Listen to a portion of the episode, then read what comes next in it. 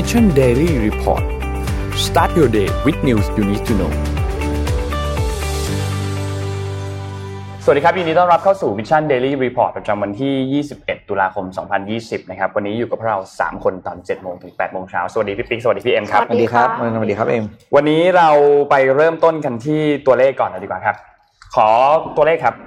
อัปเดตผู้ติดเชื้อนะครับตัวเลขผู้ติดเชื้อสะสมตอนนี้นะครับ สี่สิบล้านสี่แสนหกหมื่นสี่พันเจ็ดร้อยหกสิบเอ็ด คนขึ้นเร็วมากอ่ะเมื่อวานเมื่อวานเมื่อวานสี่สิบล้านกับแบบเป็นหลักหมื่นเลยอ่ะ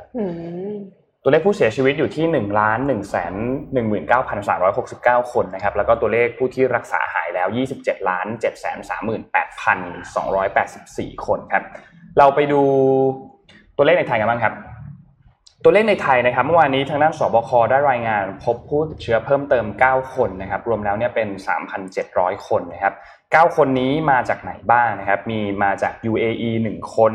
นะครับมีจากซูดานใต้หกคนนะครับมีจากโอมานอีกหนึ่งคนนะครับอ๋อแล้วก็ ยู เอ อี เนี่ยมีทั้งหมดสองคนนะครับรวมแล้ว ยู เอ อี สองคนโอมานหนึ่งคนซูดานใต้หกคนรวมเป็นเก้าคนนะครับผู้เสียชีวิตยังคงอยู่ที่ห้าสิบเก้าคนยังไม่มีเพิ่มเติมนะครับแล้วก็เมื่อวานนี้มี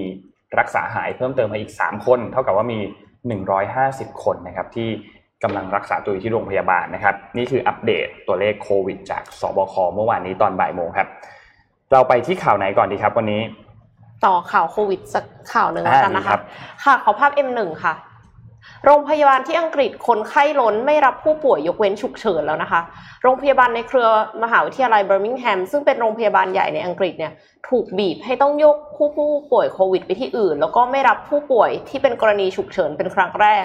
ใครก็ตามที่ไม่ได้ประสบอุบัติเหตุหรือไม่มีเหตุฉุกเฉินจะไม่ได้รับการรักษาเนื่องจากการเพิ่มขึ้นของผู้ป่วยโควิด สิบเก้า ทำให้ศักยภาพการรับผู้ป่วยถึงขีดจำกัดซึ่งก่อนหน้านี้โรงพยาบาลในลิเวอร์พูลและนอตติงแฮมก็เตือนว่าจะต้องยกเลิกบริการบางอย่างเพราะว่าต้องต่อสู้กับโควิด สิบเก้า ส่วนโรงพยาบาลไนติงเกลสาขาต่างๆก็อยู่ในสถานะเตรียมพร้อมรับผู้ป่วยฉุกเฉินเท่านั้นสำนักข่าวรอยเตอร์ยังรายงานว่าปัจจุบันเนี้ยค่ะก็คือลอนดอนเนี่ยได้เลื่อนขึ้นสู่ระดับ Tier สองหรือว่าความเสี่ยงสูงแล้วซึ่งมาตรการเนี้ยไม่ให้ผู้คนพบปะกับผู้ใครกับใครนอกบ้านหรือเพื่อนแล้วก็ญาติที่ช่วยดูแลเด็กด้วยไม่ให้ผู้คนพบปะมากกว่าหกคนนอกบ้านแต่ว่ามีประท้วงที่ออกซ์ฟอร์ดสตรีทซึ่งก็คือทำให้มันน่ากลัวมากว่าการระบาดเนี่ยมันจะยิ่งแพร่กระจายหรือเปล่านะคะแล้วก็ตอนนี้โรงพยาบาลต่างๆถ้าไม่ฉุกเฉินจริงๆถ้าไม่หนักจริงๆเขาไม่รักษาแล้วดังนั้นคนไทยที่อยู่ในอังกฤษก็ระวังตัวกันด้วยนะคะอยากจะให้คือระวังเป็นพิเศษเพราะว่าถ้าสมมติว่าไม่ได้รับการรักษาเนี่ยโควิด สิบเก้า ก็เป็นโรคที่น่ากลัวมากทีเดียวใช่ค่ะโอ้โหถึงขั้นแบบว่าไม่รับผู้ป่วยแล้วเพราะว่าเพราะว่าโหลดแล้วอ่ะไม่ไม่สามารถที่จะรับได้เลยนะค่อนข้างอันตรายมากนะครับต้องขอพาไปที่สหรัฐแต่ว่ายังเป็นเรื่องเกี่ยวกับโควิดอยู่ครับดร.ฟาวซี่ครับเมื่อวานนี้ได้ออกมาให้สัมภาษณ์นะครับเมื่อวันอ๋อให้สัมภาษณ์เมื่อวันที่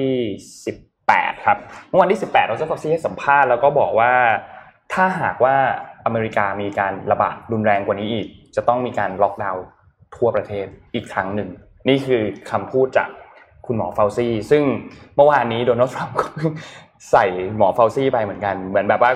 เขาบอกว่าหมอฟาวซี่เป็นแบบดิซาสเตอร์ขนาดนั้นเลยเหรอซึ่งซึ่งก็ไม่แน่ใจว่าใครครับผมที่เป็นดิซาสเตอร์ก็ก็นั่นแหละครับเราก็ไม่ทราบเหมือนกันว่าใครที่เป็นดิซาสเตอร์นะครับแต่ว่าจากข้อมูลที่คุณหมอฟาวซี่ออกมาเนี่ยตอนนี้เนี่ยตัวเลขผู้เสียชีวิตก็โอเคอย่างที่เราทราบว่าค่อนข้างเยอะแล้วก็ปัจจุบันเนี่ยในสหรัฐเนี่ยนะครับตัวเลขผู้ติดเชื้อที่เพิ่มเติมขึ้นมาอันนี้เป็นตัวเลขรายวันนะครับเพิ่มขึ้นมาประมาณ ห้าหมื่น กว่าคน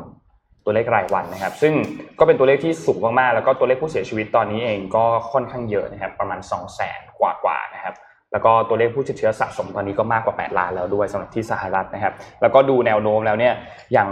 ยังคงจะไม่ได้ช้าลงนะครับสำหรับตัวเลขสหรัฐค่อนข้างน่าเป็นห่วงนะครับเพราะฉะนั้นตอนนี้เนี่ยก็อ่าน่าเป็นห่วงมากกลัวว่าจะเกิดการล็อกดาวน์อีกครั้งหนึ่งสำหรับสหรัฐนะครับโดยเฉพาะยิ่งช่วงใกล้การเลือกตั้งไม่ไม่แน่ใจเหมือนกันว่านี่อาจจะเป็น October Surprise สุดท้ายก็ไม่รู้เหมือนกันแต่ว่าไม่อยากให้เกิดขึ้นนะครับนี่เป็นอัปเดตจากที่สหรัฐอเมริกาครับอ่ามีพูดถึงเรื่องเลือกตั้งมีรูปมาฝากรูปที่เค้าเรียกว่าเป็นเมลอ่ะ ส่งลงคะแนนเรื่องหน้านี่นี่คือหน้าตาซองอ่าฮะอ่าก็จะเห็นว่าคุณซองคนดูซองนี่มีหลายสารพัดภาษาเลยนะภาษาไทยเราใหญ่สุดเลยอ่ะใช่คราวนี้ก็คือพอดีเพื่อนอยู่ที่อเมริกาแล้วเขาก็เรียกลงคะแนนเลือกเลือกตั้งล่วงหน้าไปแล้วเขาก็ถ่ายลงเฟซผมก็เลยไปเอ่อไปไปจิกรูปเข้ามาโชว์ก็หน้าซองก็จะเป็นแบบนี้ครับแล้วก็เหมือนกับก็จะเห็นว่าจะมีทุกภาษาเป็นพวกอะไรของชาวหลายๆชาติที่ไปอยู่ที่นั่นอะไรอย่างเงี้ยนะก็เขาเริ่มลงคะแนนแล้วก็ส่งกันละนะครับก็หนังที่ถามบอกใช่ไหมเดี๋ยวผมมีแค่สองทางนะคือผมชนะกับผมไม่แพ้ครับผมเดี๋ยวเราดูนะครับว่าตกลงหัวจะเป็นสุดท้ายสุดท้ายบทสรุปจะเป็นยังไงอ่ะเดี๋ยวไปดูวันนี้หยิบเรื่องนี้มาฝากก่อนเลยสตาร์ทอัพวันละตัววันนี้ผมไม่ค่อยมีข่าวนะผมมีแต่เรื่องเล่าครับอ่ะขอภาพ พี เก้า สิบ สิบเอ็ดที่มาแล้วครับดับเอา พี เก้า ขึ้นมาก่อนอันนี้เป็นหนึ่งในสตาร์ทอัพที่ต้องบอกว่าได้รับความสนใจมากของจีนที่เพิ่งไปลิสต์ในใน Nasdaq ที่สหรัฐอเมริกานะครับผู้ชายในภาพเนี่ยเป็นเจ้าของอ่าสตาร์ทอัพนะครับที่ชื่อ Blue นะครับคนนี้คือผู้ชายคนนี้ชื่อมาเบาลีถ้าผมอ่านผิดขอโทษด้วยนะครับ Blue เนี่ยเป็นเกย์เดทติ้งแอปอือหือนะคือแบบเป็นเกย์เป็นเดทติ้งแอปสำหรับชาวชาวเกย์โดยเฉพาะนะครับซึ่งคนนี้พื้นฐานของเขาคือเขาเป็นตำรวจนะครับเขาเป็นตำรวจก่อนแล้วก็เขามีความสนใจว่าเออนี่มันน่าแบบมันก็เป็นอะไรแบบนี้เขาก็พัฒนาตรงนี้ขึ้นมานะครับประวัติศาสตร์ก็ภาพต่อไปครับในภาพที่วันที่ Blue City ซึ่งเป็น Blue City Holding ซึ่งเป็นบริษัทที่เขาทำเนี่ยเข้าตลาดนะครับที่ที่ Nasdaq นะครับมีภาพ พี สิบ อะไรด้วยป่ะครับที่ส่งไปเพิ่มอ่าเนี่ยครับวันที่เข้า listing ตลาดผมเล่าประวัติให้เขาประวัติให้เขาสั้นๆแล้วกันก็คือเริ่มต้นตั้งแต่ปีสองพันนะแล้วก็สองพันสิบเอ็ดเนี่ยก็ฟอร์มตัวบริษัทนี้ขึ้นมาปีสองพันสิบสามเนี่ยได้รับเงินสนับสนุนครั้งแรกเนี่ยสามล้านหยวนนะครับแล้วก็ปีสองพันสิบเจ็ดเนี่ยเริ่มขยายการให้บริการชื่อ Blue นะ บี แอล ยู อี แล้วมี D ตัวนึง Blue นะครับออกสู่ประเทศจีนแล้วสุดท้ายเนี่ยเอาออกนอกประเทศจีนแล้วปีสองพันยี่สิบเนี่ยก็คือเรสเงินได้อีกห้าสิบล้านเหรียญสหรัฐนะครับห้าสิบล้านเหรียญนะครับปัจจุบัน Blue เนี่ยมีเขาเรียกว่าผู้ใช้งานอยู่สี่สิบเก้าล้านคนทั่วโลกนะแล้วก็มีมาเรียกที่อยู่ประมาณยี่สิบกว่าล้านคนก็ถือว่าเป็นอีกหนึ่งแอปพลิเคชันที่มีเอกลักษณ์เฉพาะตัวนะครับมีฐานแฟนชัดเจนแล้วก็ได้รับความสนใจอย่างมากนะก็เป็นหนึ่งไอเดียธุรกิจที่บอกว่ามันก็มีทุกตลาดซึ่งเขาเรียกว่าเซกเมนต์ของเซกเมนต์น่ะปกติเดทติ้งแอปมันก็เป็นเซกเมนต์อยู่แล้วใช่ไหมนี่ก็เป็นเซกเมนต์ย่อยอีกอันหนึ่งเข้ามาคือเป็นกลุ่มของกลุ่มเกย์อย่างเดียวจะบอกว่านิชก็ไม่นิชซะทีเดียวเออมันไม่นิชแล้วแต่ว่ามันมีคนที่มองตลาดตรงนี้ออกแล้วก็เขาเรียกว่าจับตรงนี้ขึ้นมาทำขึ้นมาเห็นไหมครับก็นี่แหละครับสตาร์ทอัพวันละตัววันนี้เอามาฝากเร็วหน่อยค่ะอ่ะไหนๆอยู่เมื่อกี้อยู่เราเราอยู่เรื่องเลือกตั้งกันต้องขอไปเลือกตั้งสหรัฐให้จบเลยแล้วกันนะเลือกตั้งสหรัฐเมื่อวานนี้ทางด้านคณะกรรมการจัดการดีเบตของประธานาธิบดีสหรัฐนะครับได้มีการออกกฎมาแล้วสำหรับการดีเบตรอบสุดท้ายสรุปก็คือจะมีการปิดไมค์ได้นะและปิดไมค์เป็นเวลาสองนาทีสมมุติว่าโจไบเดนพูดอยู่ทรัมป์จะแทรกปิดไมค์ทรัมป์เลยทรัมป์ห้ามพูดแทรกใดๆทั้งสิ้นโจไบเดนต้องพูดจนจบสองนาทีอันนั้นก่อนแล้วทรัมป์ถึงจะมีโอกาสที่จะโต้แย้งอะไรก็ว่าไปทีนี้มันก็เลยมีคนพูดถึงว่าเฮ้ยแบบนี้มันก็ทางทางทีมหาเสียงของทรัมป์อ่ะเขาก็บอกว่ามันก็ไม่แฟร์กับไม่แฟร์กับทรัมป์เท่าไหร่นะแบบนี้มันแบบเหมือนไปช่วยโจไบเดนนะคุณลำเอียงหรือเปล่าอะไรประมาณนี้เพราะว่าอย่างที่เราทราบว่าโดนัลด์ทรัมป์ในการดีเบตครั้งแรกเนี่ยแทรกถึงเจ็ดสิบสามครั้งในเก้าสิบนาทีถนัดถนัดแทรกถนัดมากถนัดมากซึ่งก็อาจเขาคนก็บอกว่าที่การปิดไมค์อันนี้เนี่ยก็อาจจะไม่เป็นผลอยู่ดีเพราะสุดท้ายทรัมป์ก็อาจจะตะโกนขึ้นมาอยู่ดีเพื่อที่จะกวนสมาธิอยู่ดีก็เป็นไปได้เหมือนกันทั้งสองฝ่ายสามารถยังพูดแทรกกันได้อยู่แต่ว่าด้วยการตะโกนแต่ว่าปิดไมค์นะไมค์จะถูกปิดนะครับทีนี้คนเขาก็พูดกันบอกว่าถ้าสมมุติว่ามันเกิดการพูดเฟกนิวส์ขึ้นมาสมมุติใครคนใดคนหนึ่งพูดแบบข่าวที่ไม่เป็นความจริงขึ้นมาเราจะทำยังไงนักวิเคราะห์หลายๆคนก็เลยออกมาบอกว่าจริงๆแล้วควรจะมีการแฟกต์เช็คกันณตอนนั้นด้วยนะเช่นว่าสมมุติว่าเรื่องนี้ที่โจไบเดนพูดเรื่องนี้ที่โดนัลด์ทรัมป์พูดเนี่ยมันเป็นเรื่องจริงหรือเปล่าหรือไม่จริงต้องมีการแบบว่าตรวจสอบความจริงกันตรงนั้นด้วยว่าเฮ้ยเดี๋ยวอีกคนนึงพูดแบบว่าสมมุติว่ามันพูดแบบว่าเฮ้ย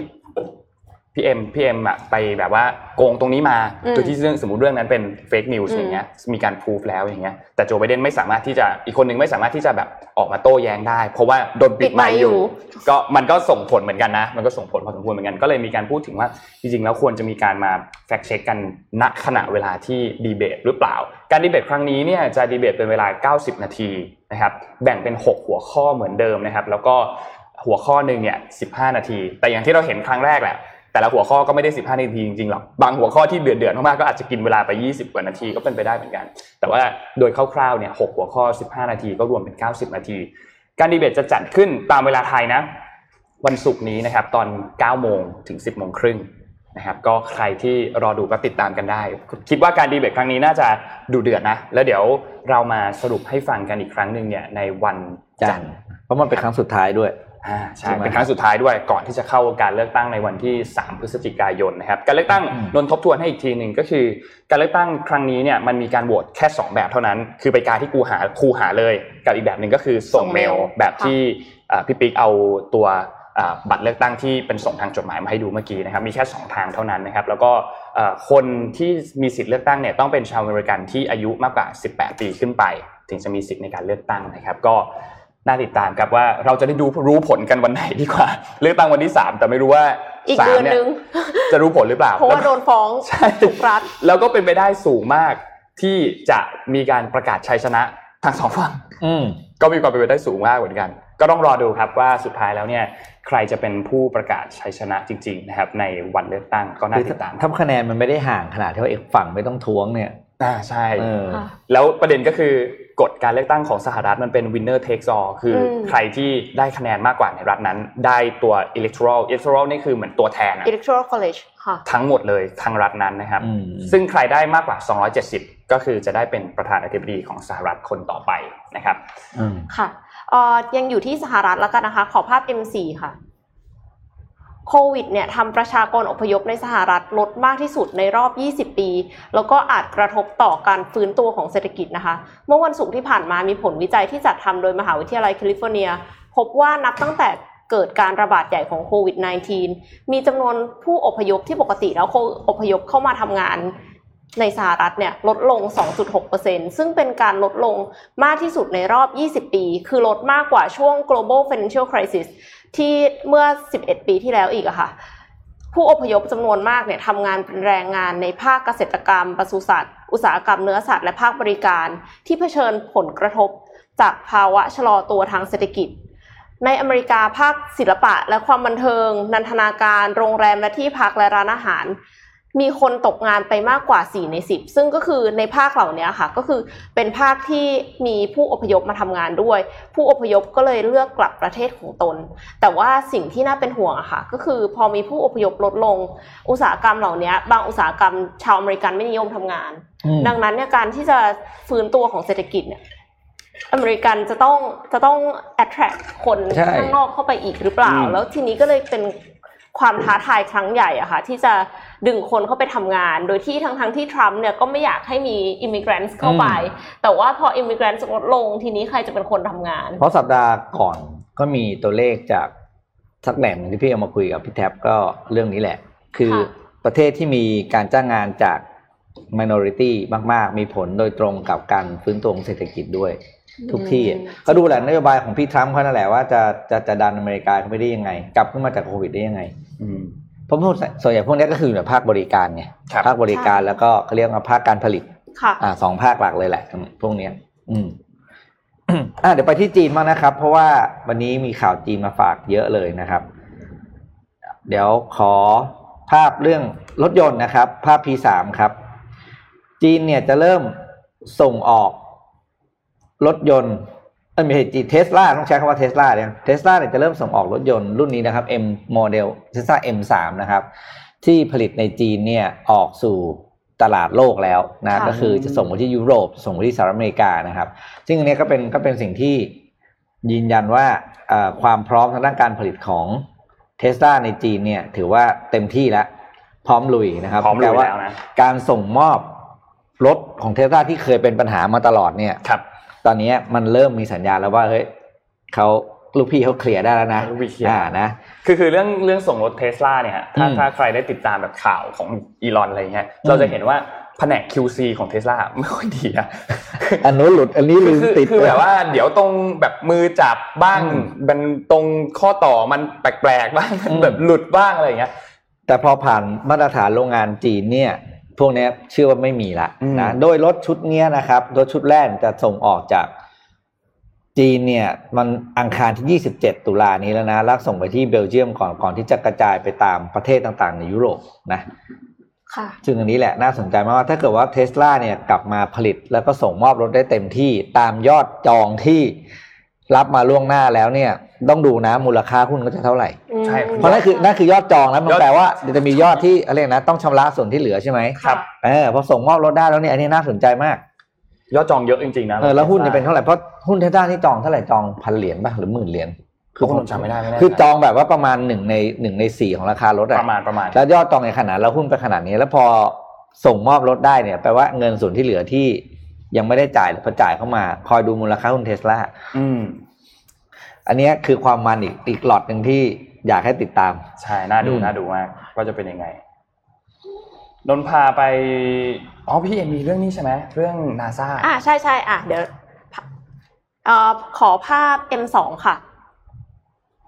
NASA มอบเงินกว่า สิบสี่จุดหนึ่ง ล้านเหรียญสหรัฐให้โนเกียติดตั้ง โฟร์จี บนดวงจันทร์ค่ะในโครงการ Tipping Point โครงการแข่งขันเพื่อพัฒนาเทคโนโลยีอวกาศสำหรับดวงจันทร์ที่มอบเงินเงินทุนให้บริษัทต่างๆรวมสามร้อยเจ็ดสิบล้านเหรียญเพื่อพัฒนาโครงการ Artemis ที่จะส่งนักบินอวกาศหญิงคนแรกไปดวงจันทร์ในปีสองพันยี่สิบสี่และเตรียมพัฒนาฐานบนดวงจันทร์ภายในปีสองพันยี่สิบแปดเพื่อรองรับงานวิจัยหรืองานพาณิชย์ของมนุษย์ที่จะเดินทางไปยังดวงจันทร์ในอนาคต NASA มอบเงินกว่า สิบสี่จุดหนึ่ง ล้านเหรียญสหรัฐให้โนเกียติดตั้งอุปกรณ์ส่งสัญญาณ โฟร์จี ที่มีคุณสมบัติ หนึ่ง ก็คือต้องทนต่อสภาพแวดล้อมที่โหดร้ายกล่าวคืออุณหภูมิถึง หนึ่งร้อยยี่สิบถึงหนึ่งร้อยสี่สิบ องศาเซลเซียสแล้วก็รังสีในอวกาศนะคะ สอง คือต้องไร้สายค่ะแล้วก็ขนาดเล็กเพื่อที่จะให้ขนส่งไปยังดวงจันทร์ได้ง่ายแล้วก็สามคือใช้พลังงานน้อยค่ะโดย NASA เนี่ยจะส่งอุปกรณ์ไปกับยานอวกาศแล้วก็เมื่อถึงที่หมายแล้วอุปกรณ์ก็จะตั้งค่าต่างๆแล้วก็ติดตั้งตัวเองนะคะพร้อมสามารถอัปเดตให้เป็นระบบ ไฟว์จี ในอนาคตด้วย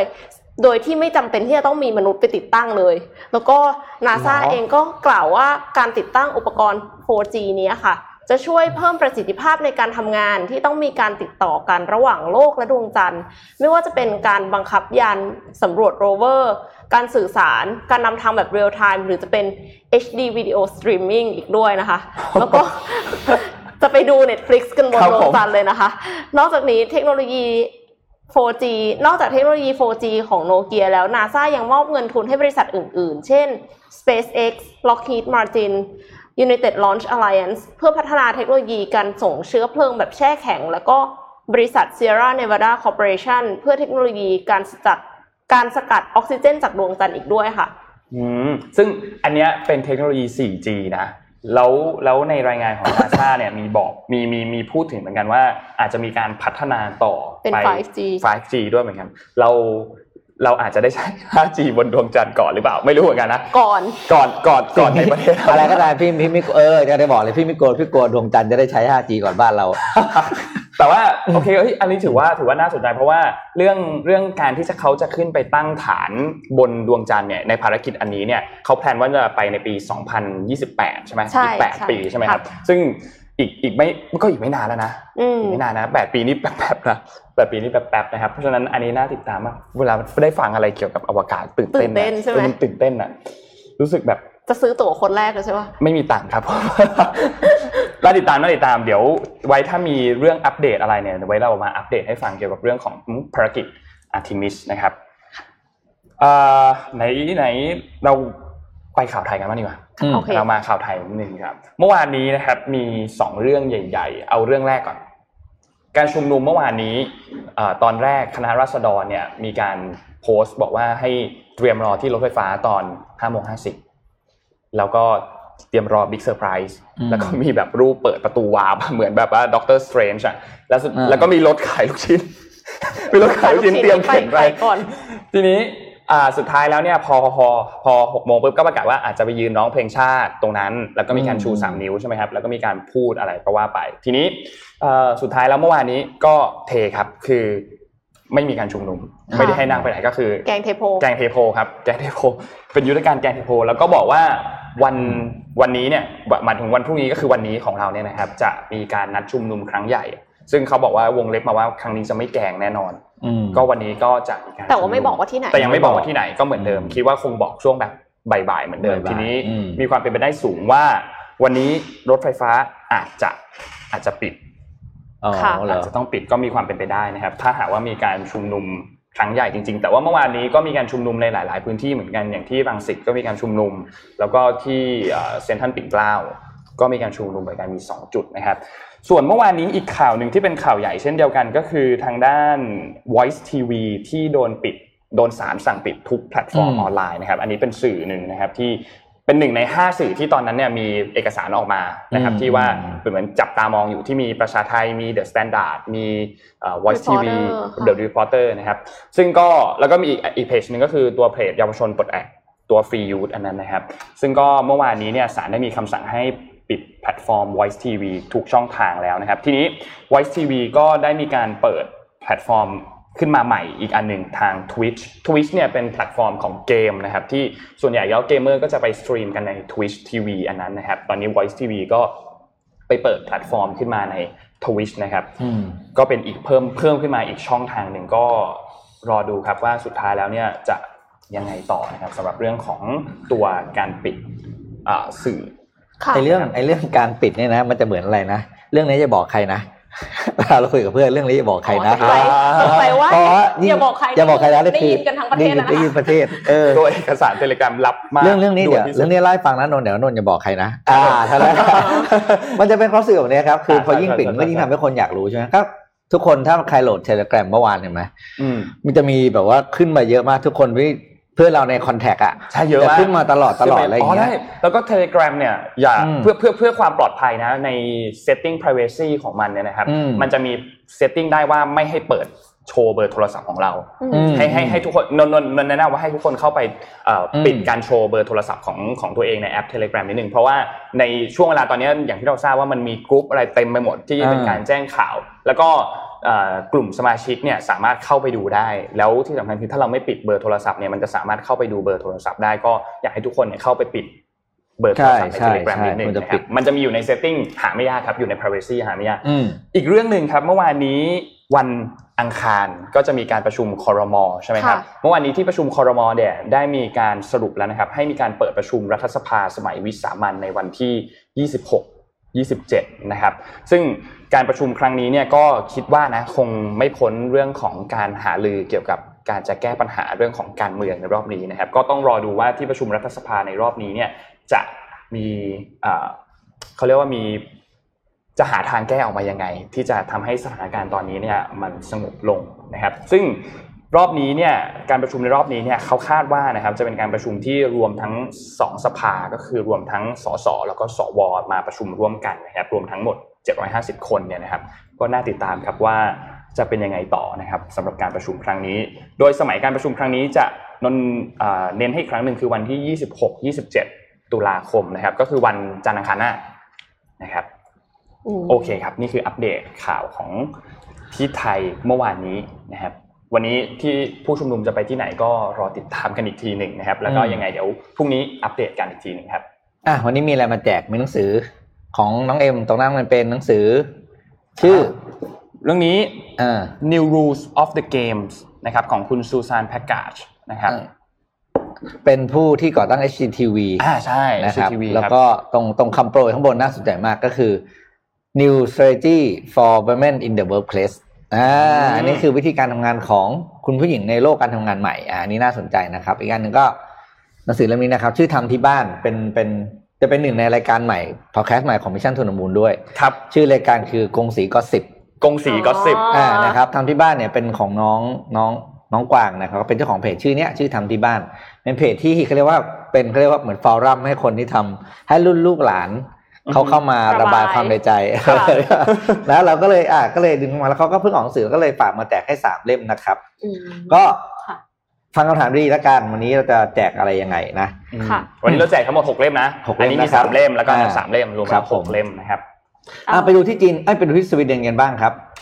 อ่าขอภาพ พี หนึ่ง นะครับสวีเดนเป็นอีกหนึ่งประเทศนะครับที่ออกมาเขาเรียกว่าระงับระงับการใช้งานผลิตภัณฑ์ของหัวเว่ยในระบบ ห้าจี ทั้งหมดนะครับข้างหน้าตอนนี้คือหัวเว่ยก็ยังกระสุนตกไม่จบเลยครับไปเรื่อยๆล่าสุดเนี่ยเมื่อวันอังคารที่ผ่านมานะครับ Swedish Regulator ก็คือผู้เขาเรียกคนที่ควบคุมกฎนั่นแหละเหมือนกสทช.ของของบ้านเรานี่แหละก็ออกมาประกาศนะครับว่าห้ามหัวเว่ยเนี่ยห้ามห้ามผลิตภัณฑ์เกี่ยวกับว่า ห้าจี ทั้งหมดของหัวเว่ยออกมาขายแล้วก็ใช้งานภายในประเทศนะครับเขาเป็นอีกหนึ่งประเทศที่ออกมาห้ามต่อจากสหรัฐอเมริกาอังกฤษและอีกต่างๆอีกอีกหลายๆประเทศนะครับก็เห็นผลเดียวกันครับเพื่อความปลอดภัยทางด้านข้อมูลนะครับก็ยังไม่จบนะหัวเว่ยก็ยังเมื่อเจออีกเรื่องนึงนะความท้าทายต่อไปนะไม่รู้จะมีประเทศไหนเพิ่มขึ้นมาอีกก็ตกจริงนะปีนี้หัวเว่ยเนี่ยขอเอ่อขอแทรกนิดนึงค่ะพอดีว่ามีแฟนเพจบอกว่าขอแก้ไขเรื่องข้อมูล ไฟว์จี ค่ะบอกว่าประเทศไทยมี ห้าจี ใช้หลายเดือนแล้วบนคลื่น สองพันหกร้อย เมกะเฮิรตซ์และเจ็ดร้อยนะคะ สามพันห้าร้อย เมกะเฮิรตซ์จะมาในเวลาอันใกล้เมื่อกี้เราแย่เล่นคือเราเพราะเราเห็นบิลบอร์ด เอ เอส ก็มีอยู่แล้วเราแค่บอกว่าขอให้มีใช้แบบเป็นวงกว้างเพราะว่าตัว ห้าจี เนี่ยจริงๆมันมันมันต้องตอบรับกันหลายอันคือทางผู้ให้บริการเครือข่ายต้องสามารถที่จะให้บริการ ห้าจี ได้แล้วก็ตัวตัวอุปกรณ์ก็คือโทรศัพท์ของเรานั่นน่ะต้องสามารถที่จะใช้บริการ ห้าจี ได้ด้วยเช่นเดียวกันก็ ไอโฟนสิบสอง ใช้ ห้าจี ได้ก็รอติดตามกันไปจนข่าวว่าอันนี้สิบเอ็ดอยู่เพราะฉะนั้นเปลี่ยนอีกนานครับคงยังไม่เปลี่ยนแล้วก็ ห้าจี ตอนเข้ามาช่วงเริ่มต้นถ้าดูจากเคสของหลายๆประเทศที่เขามี ห้าจี ใช้กันแล้วเนี่ยมันก็จะมีความแบบ unstable นิดนึงในช่วงแรกๆที่แบบยังดูแบบเรามันยังไงนะยังไงนะมันต่างกันยังไงนะก็ต้องให้มันนิ่งสักพักนึงอาจจะน่าจะเห็นความต่างอ่าน่าจะเห็นความต่างแต่คิดว่าเห็นความต่างแน่นอนสำหรับเรื่องเรื่องเทคโนโลยี ห้าจี นะเห็นความต่างอันนี้แน่แน่แน่ๆครับเอ่อเดี๋ยวมีข่าวสั้นอีกข่าวนึงก่อนที่จะเข้า เจ็ดโมงครึ่ง ขอภาพ เอ็ม สาม ค่ะเอ่อคลิป เอ็ม สาม ค่ะขอโทษค่ะคืนนี้นะคะจะมีฝนดาวตก Orionis นะคะถ้าใครที่เป็นแฟนพันธุ์แท้เรื่องของการดูดาวเนี่ยจะต้องติดตามเลยนะคะเพราะว่าฝนดาวตก Orionis คืนนี้จะเป็นวันที่มีฝนตกเฉลี่ยสูงสุดประมาณยี่สิบดวงต่อชั่วโมงค่ะสังเกตได้ตั้งแต่เวลา ห้า ทุ่มนะคะเป็นต้นไปจนถึงรุ่งเช้าของอีกวันบ้านเราเห็นใช่ไหมบ้านเราเห็นค่ะแต่ว่าบ้านนนท์หมายถึงว่าบ้านเราคือประเทศไทยประเทศไทยเห็นค่ะแต่ว่าอาจจะต้องเป็นในแอเรียที่นอกเมืองใช่ค่ะคืออยู่ตรงกลุ่มดาวนายพรานเนี่ยค่ะฝนดาวตกโอเรโอนิสเนี่ยเกิดจากการที่โลกเคลื่อนที่ผ่านเข้าไปในกลุ่มของเศษชิ้นส่วนของดาวหางฮัลเล่ที่หลงเหลือจากการโคจรเข้ามาในระบบสุริยะเมื่อประมาณยี่สิบสามปีที่แล้วนะคะดาวหางฮัลเล่เหรอใช่เราลืมชื่อนี้ไปนานละชิ้นส่วนที่เสียดสีกับชั้นบรรยากาศของโลกเนี่ยเกิดการลุกไหม้จึงทำให้เราเห็นเป็นฝนดาวตกออกมาจากกลุ่มดาวนายพรานในช่วงวันที่สองตุลาคมถึงเจ็ดพฤศจิกายนของทุกปีแต่ว่าคืนวันนี้เนี่ยจะตกเยอะนะคะเพราะฉะนั้นใครที่สนใจก็สามารถมองด้วยตัวด้วยตาเปล่าเห็นค่ะแต่ว่าถ้าอยากจะถ่ายรูปนะคะก็อาจจะต้องไปหาที่ที่ไม่มีแสงรบกวนข้างนอกอะค่ะอืมอ่าถ้าอยู่อยู่นอกพื้นที่เขตเมืองนิดนึงน่าจะเห็นนะรอดูภาพแล้วเรารอดูภาพแล้วรอรอดูภาพจากกล้องนนท์อ่าไม่เห็นนะครับนะครับโอเคก่อน เจ็ดโมงครึ่ง เรามีข่าวเรื่องอะไรเล็กๆอีกมั้ยก่อนเข้า เจ็ดโมงครึ่ง เดี๋ยวนะมีๆๆครับอ่ะเอาข่าวพี่ก็ได้เมื่อวานนี้อ๋อเดี๋ยวหารูปก่อนเดี๋ยวบอกเดี๋ยวเปิดรูปเดี๋ยวพี่ดาเปิดรูปผิดรูปรูปไหนเนาะรูปนี้รูปนี้เอาอันนี้ข่าว พี สอง ครับ พี สอง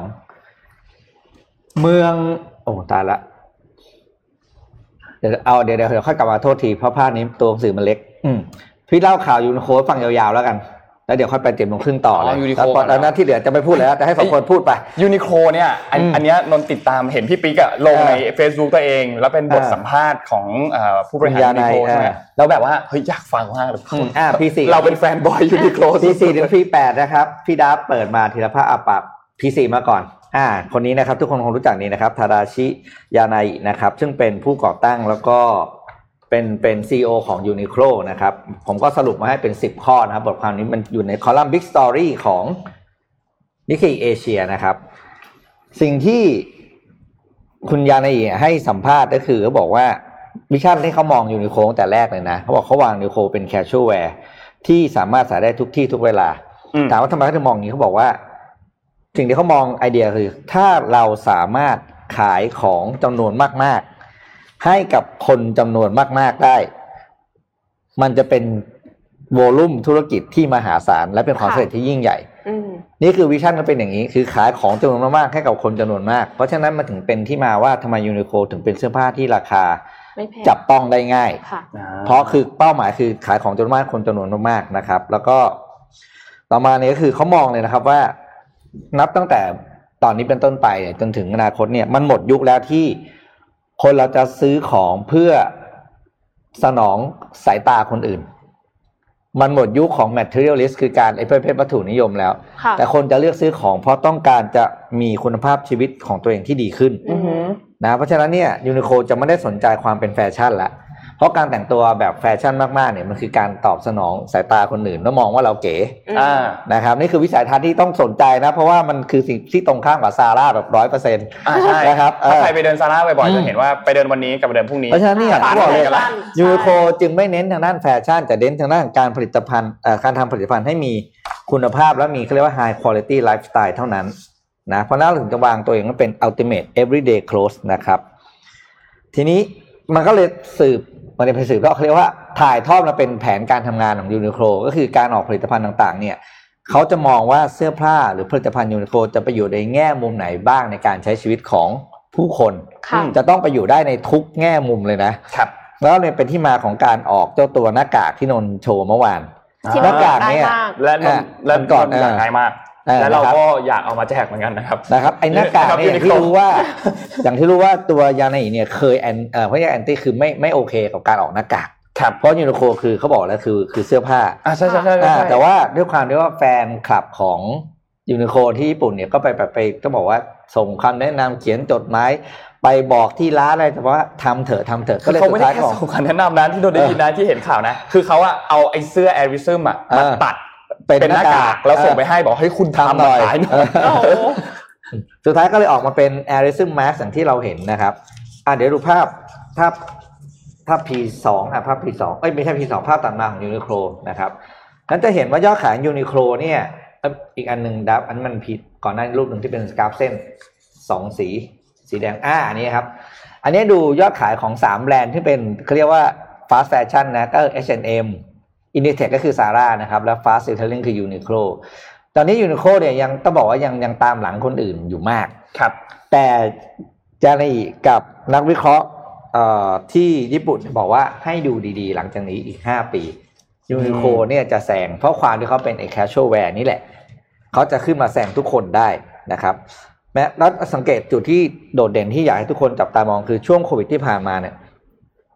ยูนิโคแม้ปัจจุบันนี้ยอดขายจะตามของคนนี้นะแต่ช่วงโควิดยูนิโคยอดขายลดลงแค่ สิบห้าเปอร์เซ็นต์ ในขณะที่ซาร่าลดลง สามสิบเจ็ดเปอร์เซ็นต์ โอ้โห เอส แอนด์ เอ็ม ลดลง ยี่สิบเอ็ดเปอร์เซ็นต์ แปลว่าอะไรครับแปลว่าไอ้ของนั้นเป็นแฟชั่นเนี่ย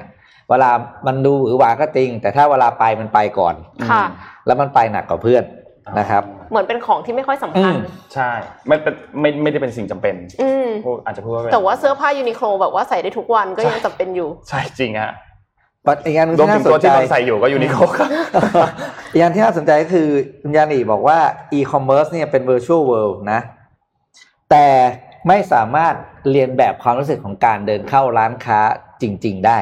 เพราะฉะนั้นยูนิโคยังคงให้ความสำคัญกับร้านการมีหน้าร้านแบบเป็นตัวเป็นตนอยู่แต่รูปแบบของเราจะเปลี่ยนไปนะครับไปดูภาพ P พี แปดสาขาใหม่ของยูนิโคลนะครับที่ฮาราจูกุนะครับเป็นเวอร์ชวลแล้วนะคือคุณเข้าไปคุณจะเห็นไอ้กราฟิกแบบนี้ลอยอยู่รอบตัวคุณคือเข้าไปในร้านจริงแต่ให้เขารู้สึกเหมือนเวอร์ชวลอันนี้อยู่ที่ไหนนะที่ฮาราจูกุมันไม่ใช่สติกเกอร์ใช่ไหมไม่ใช่สติกเกอร์ครับคือเข้าไปแล้วคุณไปส่องแอปเนี่ยมันจะมีอะไรลอยให้มันเต็มไปหมดเลยเพราะฉะนั้นเนี่ยเขาบอกเลยว่า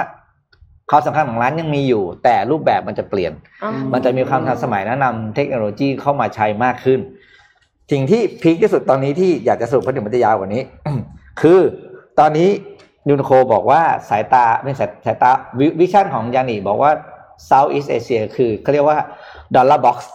ก็คือกล่องเงินของเราอ่ะก็คือเขาจะมาเปิดสาขาทางบ้านทวีปเราจังโซนเรามากขึ้นแล้วก็ถอน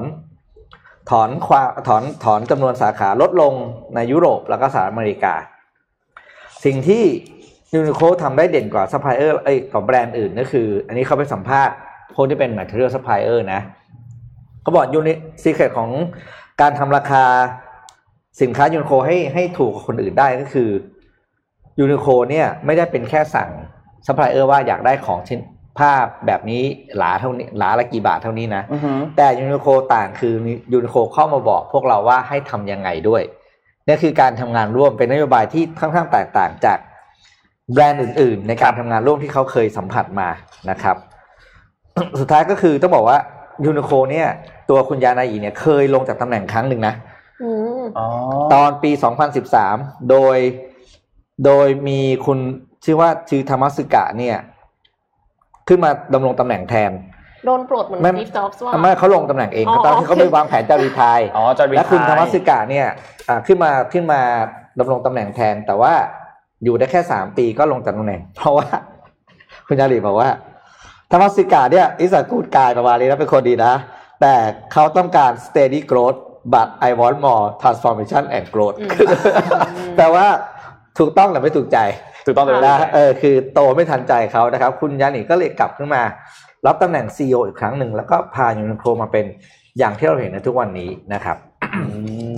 คือต้องบอกมีความเป็นบทสัมภาษณ์ที่น่าสนใจมากมีรายละเอียดเยอะเลยมีผมสรุปไปตั้งยี่สิบประเด็นนะแต่นี่เอาสั้นๆให้อ่านแค่สิบข้อว่าทำไมยูนิโคถึงเป็นประเทศที่เอ้ยเป็นแบรนด์ที่เราทุกคนหลงใหลนะครับเพราะว่าวิชั่นของตัวคุณยานิแล้วก็วิธีการทำงานแตกต่างจากแบรนด์อื่นค่อนข้างมากอ่าใช่นะครับนนนอันนี้ต้องคิดเองนะไม่ไม่ไม่ได้อะไรนะแต่ว่านนรู้สึกว่า Uniqlo กับ Apple น่ะ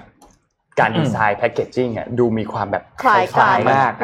เออดูมีความแบบมินิมอลดูมีความแบบเรียบๆอย่างเงี้ยอย่างอย่างตัวหน้ากากอย่างเงี้ยซองของของ Uniqlo ก็ดูแบบเรียบๆดูแบบดูดูดีอ่ะเออชอบมากเลยอันนี้แบบอวยเฉยๆชอบชอบชอบส่วนตัวพูดถึงเรื่องของเข้าแล้วนะคะถ้าขนาดนี้พูดถึงนวัตกรรมของ Uniqlo ก็ไม่ได้แพ้คนอื่นนะพี่ยกตัวอย่างหนึ่งก็ได้มีถุงเท้าที่ถุงเท้า Heat Tech ใช่มั้ยเราก็มี Heat Tech สองเนี่ยถึงราคาอยู่เก้าร้อยเก้าสิบเยนเนี่ยถุงเท้าตัวนี้เนี่ยทำจากผ้าสี่แบบสี่ชนิดรวมกันรวมกันรวมกันก็ออกมาเป็นไอ้เส้นไอ้ถุงเท้าแบบนี้นะแล้วก็ซึ่งมันก็คือเป็นการหมุนเวียนความร้อนที่อะไรเข้ามานะตามคุณสมบัติเค้าอ่ะซึ่งออกมาตั้งแต่ปีสองพันสามรู้ไหมว่าผ่านโปรโตไทป์มากี่กี่กี่กี่ครั้งก็จะออกเป็นสุดท้ายแมทเรียลสุดท้ายประมาณหมื่นหมื่นหมื่นโปรโตไทป์แบบหมื่นตอนแรกจะเดาว่าพันโปรโตไทป์เนี่ยบอกหนึ่งหมื่นโปรโตไทป์จะไปหลักร้อยด้วยซ้ำก่อนเลยคือมีความแบบซีเรียสในการ develop สินค้ามากนะครับเพราะฉะนั้นเนี่ย อาร์ แอนด์ ดี นี่คือใช้ไปเถอะเขายูนิโคใช้ได้ดีจริงๆดีจริงๆดีจริงๆจริงๆนะอย่างนนนนนชอบใส่รองเท้าแบบที่มันเป็นแบบคัตชูใช่มั้ยแล้วมันจะมีปัญหานึงนนว่าทุกคนที่ใส่รองเท้าทรงเนี้ยจะเจอคือถุงเท้าหลุดอ่าถุงเท้าหลุดใช้ใช้มาหลายแบรนด์มากถุงเท้าหลุดหมดแต่ยูนิโคไม่หลุดอันนี้พูดจริงๆเออๆอันนี้ลองใช้แล้วยูนิโคเพราะเราจะชอบใส่ถุงเท้าแบบที่มันแบบโนโชว์ใช่มั้ยคือมันจะไม่เห็นถุงเท้าใช่มั้ยแล้วมันก็จะหลุดประจำอ่ะแต่ของเออของยูนิโคลองมาหมดแล้วนะลองมาห้าแบรนด์แล้วอ่ะอืมมามาตายที่อันนี้คือไม่หลุดอ่ะเดี๋ยวหาคนจะสงสัยคุณธรรมสึกะที่ผมพูดเป็นใครทำมาอยู่ได้แค่สามปีอาจจะไม่เก่งหรือเปล่าอ๋อไม่ใช่เค้าก็ต้องบอกว่าออกจากยูนิโคไปอ่ะไปเป็น ซี อี โอ ที่ลอซันน่ะก็ต้องเก่งพอแล้วก็ยังไม่ทันใจคนนี้เลยเออไม่ทันใจจริงเออยังไม่ทันใจนะครับก็นี่แหละก็เรียกวิสัยทัศน์ของยูนิโคอีกน่าสนใจนะมีคนจะมีความเปลี่ยนแปลงอีกมากนะครับเรารอลุ้นว่าไอ้ virtual store แบบที่ฮาราจูกุเนี่ยจะมาที่ไทยหรือเปล่าเพราะว่าไทยแลนด์เป็นหนึ่งประเทศที่เขา address เลยนะในบทสัมภาษณ์ว่าเป็นเค้าเรียกว่าเป็น sexy market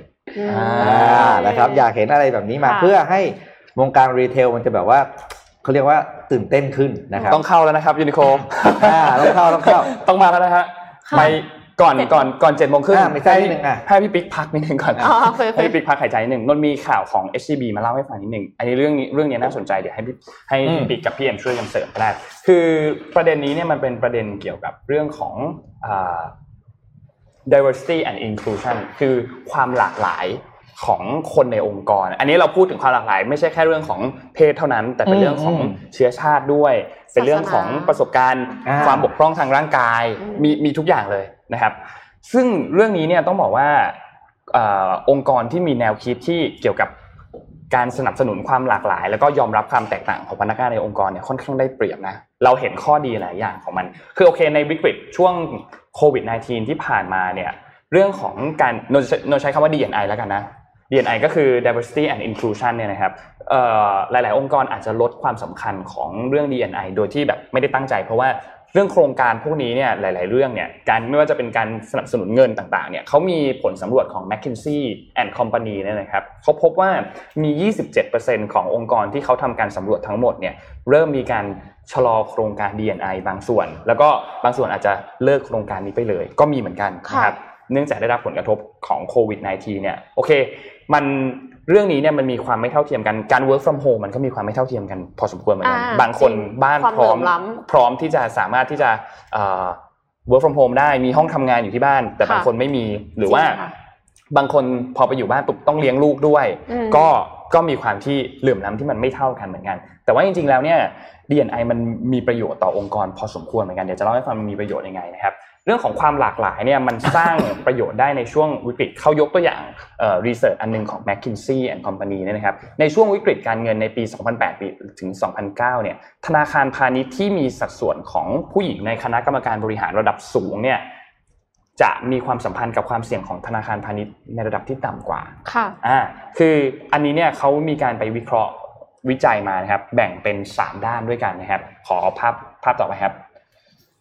อ่าอันแรกคือหนึ่งคือถ้าองค์กรมีความหลากหลายมากเนี่ยมันจะเพิ่มความสามารถในการสร้างนวัตกรรมแล้วก็การแก้ไขปัญหาที่มันสร้างสรรค์ขึ้นมีมุมมองที่แตกต่างอ่าใช่คือเขามีผลวิจัยจากวารสาร Economic Geography นะครับเขาศึกษาบริษัท เจ็ดพันหกร้อยสิบห้า แห่งใน London Annual Business Survey นะครับเขาพบว่าองค์กรที่ทีมผู้บริหารมีความหลากหลายไม่ใช่แค่ทางเพศเท่านั้นแต่มีความหลากหลายทางด้านวัฒนธรรมเนี่ยมีอัตราการพัฒนาสินค้าที่สูงกว่าองค์กรที่มีความหลากหลายน้อยกว่า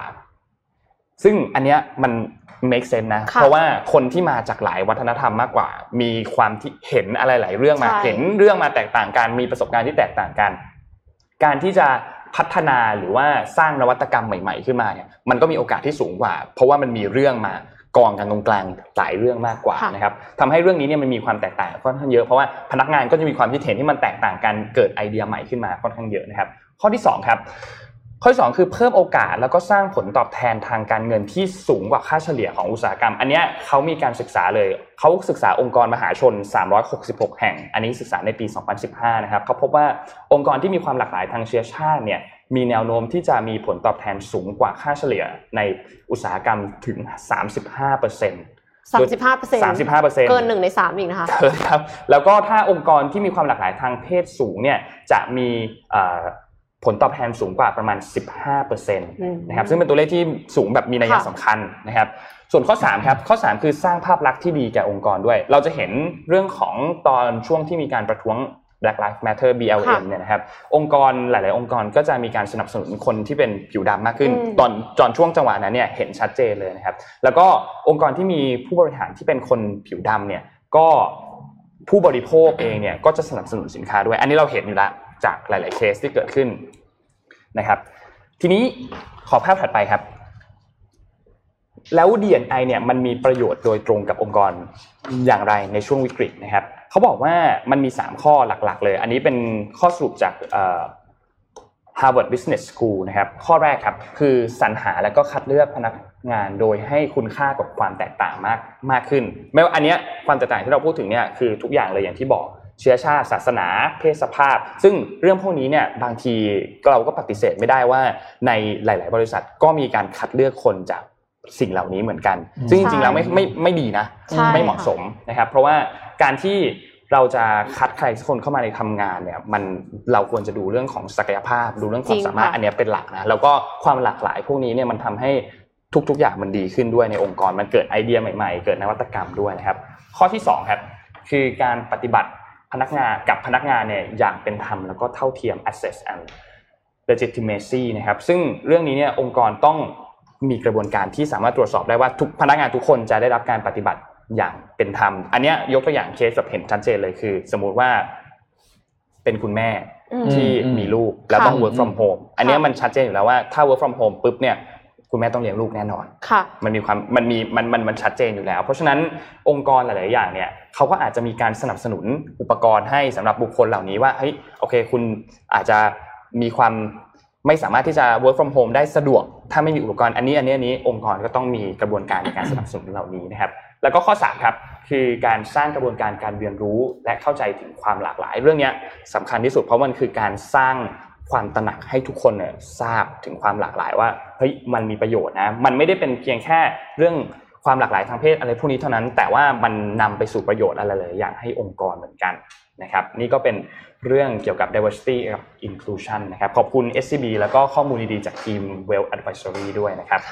เห็นด้วยเราเลยเจ็ดโมงครึ่งมาใช่สักพักแล้วเข้าสู่ช่วงเจ็ดโมงสี่สิบห้าครับเพราะมันจะย้ายเป็นเจ็ดโมงสี่สิบห้านะครับมาพี่ดาบครับวันนี้จะมาชวนทุกคนลดค่าใช้จ่ายส่วนตัวกันครับอันนี้คือประหยัดเงินนะคะเป็นวิธีที่ตัวเองก็ทำมาหมดแล้วครับจะบอกว่าสิบวิธีนี้คือไม่ต้องทำทุกอย่างนะทำมาไหนได้ทำได้ก่อนทำไปเลยเพราะว่าทุกบาทที่เราเซฟมันก็คือเงินของเราครับอ่ะไปพี่ดับไปสิบวิธีอันแรกเลยก็คือ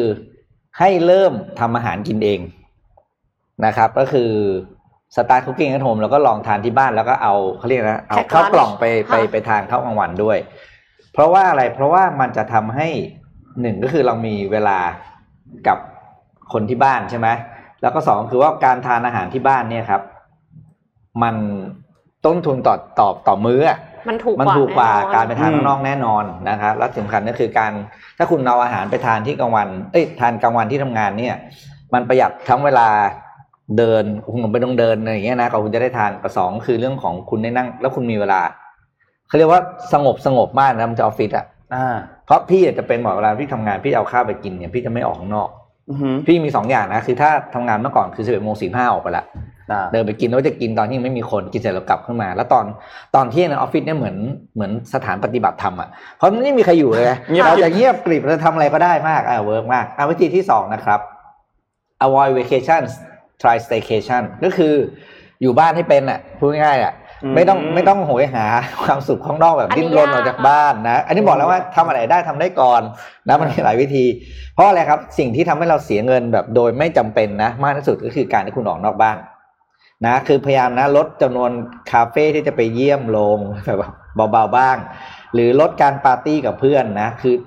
พยายามหาอะไรทำที่บ้านแล้วให้ตัวเองมีมีมีมีความสุขได้พักผ่อนให้ได้นะครับนนเสริมพี่บิ๊กนะครับจัดบ้านครับจะช่วยให้ข้อนี้จัดบ้านได้ง่ายขึ้นไปจัดบ้านถ้าถ้าคุณจัดบ้านแล้วจัดมุมที่แบบว่ามุมโปรดของของเรามันข้อนี้จะทำได้ง่ายขึ้นฮะจริงจริงมาริเอคอนโดนะครับลองไปดูมาริเอคอนโดนะครับข้อต่อมานะครับอันนี้สาวๆต้องทำให้ได้ก็คือปรับพฤติกรรมการช้อปปิ้งของเรานะครับอย่างแรกคือคุณถ้าว่าคุณเข้าไปซูเปอร์มาร์เก็ตคุณต้องมีลิสต์นะพฤติกรรมการเดินให้ครบทุกไอเอลเนี่ยจะทำให้คุณเสียเงินโดยไม่จำเป็นเพราะฉะนั้นถ้าคุณมีจะซื้อแค่สี่อย่างคุณก็จดสี่อย่างแล้วก็ตึงตึงตึงตึงแล้วออกเลยนะครับอันที่สองก็คือเวลาเข้าไปปุ๊บเนี่ยถ้าเป็นเขาเรียกว่าของทั่วไปให้พยายามหาดีลดีๆโดยปัจจุบันนี้โอ้โหหนึ่งแถมหนึ่งนี่เยอะมากผมอะไรนั้นเนี่ยเวลาซักผ้าเนี่ยปรับผ้านุ่มพวกนี้จะมีเยอะอะไรที่หนึ่งแถมหนึ่งได้ซื้อนั้นพยายามเพราะมันก็คือความประหยัดเชื่อเชื่อเชื่อเถอะว่าผลิตภัณฑ์ซักผ้าอะไรต่างๆพวกนี้นะใกล้เคียงกันใกล้เคียงกันไม่ต่างกันมากคุณถ้าไม่ยกเว้นนะคนที่มีอาการแพ้นี่เราเราเข้าใจนะต่อมาก็คือ try generic หมายความว่าให้ลอง house brand ดูครับ house brand อย่างนี้ดีขึ้นเยอะไม่ได้แย่น้ำปลาอะไรพวกนี้นะที่มี house brand ให้ลองดูอันสุดท้ายก็คือให้รวมถึงว่าคุณใช้บัตรเครดิตให้รวมกันซื้อแบบเป็นครั้งเดียวไม่ใช่ไปซูเปอร์ทุกจันทร์พุธศุกร์เนี่ยให้รวมให้เหลือครั้งหนึ่งเพราะว่ามันจะมีการซื้อถ้าคุณครบสองร้อยบาทใช้พอยต์แรกคุณจะลดคืนได้เงินคืน ยี่สิบถึงสามสิบ บาทก็ว่าไปเพราะฉะนั้นเนี่ยให้ให้ศึกษาดีลบัตรเครดิตของคุณให้ดีครับอ่าข้อต่อไปนะครับ อันนี้บอกว่าให้อันนี้เพิ่งคุยกับน้องเอ็มเล้งเมื่อกี้ก่อนเข้ารายการให้ดูว่าปัจจุบันนี้คุณมี Subscription Plan อะไรอยู่บ้างอันนี้จริงอันนี้จริงนะครับอันนี้คือโดนไปด้วยตัวเองแล้วอย่างแรกคือให้เข้าไปแคนเซิลให้หมดนะนะ subscription มีอะไรบ้างยกตัวอย่างถ้าไปอ่านหนังสือก็จะมี Blink Kids มีของ M อะไรนะ Audible Audible อ่ะยกตัวอย่างแค่สองอันนี้นะถ้าเป็นพวกฟังเพลงเนี่ยคือมันจะเป็นอย่างงี้ subscription บางอันเรามีบางอันมันซ้ำกันครับคือคุณจะมีทั้ง Juice กับ Spotify และ Apple Music ทำไมในเครื่องเดียวใช่อย่างเงี้ยคุณต้องเข้าไปเคลียร์เรื่องพวกนี้ก่อนแล้วบางอันคุณไม่ได้ใช้แล้วอย่างเช่นบางคนเลิกวิ่งไปแล้ว อย่างอย่างสตราว่ามันยังเก็บตังค์คุณอยู่นะแม้ว่าคุณจะวิ่งหรือไม่วิ่งใช่ถ้าคุณเลิกวิ่งมาแล้วคุณก็คุณก็ไปไปแคนเซิลเขานะครับแนะนำว่าให้ลิสต์ออกมาให้หมดเลยว่าเรามีอะไรอยู่บ้างแล้วคือคือตอนที่เราตัดสินใจ Subscribe แบบมันไม่ได้คิดมากไงเพราะว่ามันอันนี้มันหนึ่งร้อยกว่าบาทอันนี้สองร้อยแต่พอรวมกันหลายพันนะครับที่ที่ Subscribe Audible ไปเนี่ยเพราะว่าสามสิบวันแรกมันฟรีค่ะแล้วเสร็จแล้วพอสามสิบวันลืมแคนเซิลค่ะผ่านไปแปดเดือนค่ะเรียบร้อยค่ะแล้วมารู้ตัวอีกทีนึงคือเครดิตนี่คือได้แค่หกเล่มที่จะเอาไปเลือกก็คือเสียสองเดือนไปฟรีๆเลยค่ะเพราะฉะนั้นเจ็บมากอย่าลืมไปลิสต์ดูนะเพราะว่าคุณเยอะจริงๆอืมนะครับอ่ะต่อมานะครับภาพต่อมาก็คือให้ลดค่าไฟเราค่าไฟเนี่ยทำคือเราอาจจะไม่รู้รู้กันหรอกนะสิ่งที่ทำให้ค่าไฟเราแพงสุดในบ้านคือตัวที่เกี่ยวข้องกับอุณหภูมิแล้วจะทำให้มันร้อนหรือทำให้มันเย็นนะก็คือแอร์คุณจะถือว่าแอร์เนี่ยคุณไม่จำเป็นต้องเปิดยี่สิบห้าก็ได้คุณประเด็นของการเปิดแอร์ที่ดีเพราะผมถามเพื่อนที่มันเป็นคนขายแอร์ของของของเจ้าหนึ่งเนี่ยเขาเป็นดีลเลอร์ใหญ่เขาบอกว่าให้รู้อุณหภูมิข้างนอกแล้วปรับข้างในให้ลดห่างกันสามองศาพอแล้วคุณคุณก็เย็นแล้วสมมติข้างนอกเนี่ยสามสิบคุณไม่ต้องยี่สิบห้าคุณแค่ยี่สิบเจ็ดคุณก็เย็นแล้วอ๋ออ๋อนึกว่ายี่สิบห้าคืออุณหภูมิที่ประหยัดไฟไม่ใช่ไม่ไม่ใช่ประหยัดที่สุดครับมันมันมันตอแหลเราเพื่อนบอกเลยว่าให้ทำอุณหภูมิข้างในข้างนอกห่างกันสามองศาคุณก็รู้สึกว่าเย็นแล้วอ๋อเพราะที่คุณจัดก็เรียกคุณต่างกันมากเกินไปคุณยิ่งไม่สบายและแอร์ยิ่งแอร์เครื่องปรับอากาศคุณยิ่งทำงานหนักครับนะแล้วก็อันที่สองคือฮีเตอร์นะครับก็อุณหภูมิเนาะอันที่สามคือหลอดไฟใครยังไม่เปลี่ยนเป็นหลอด แอล อี ดี ก็ไปเปลี่ยนซะ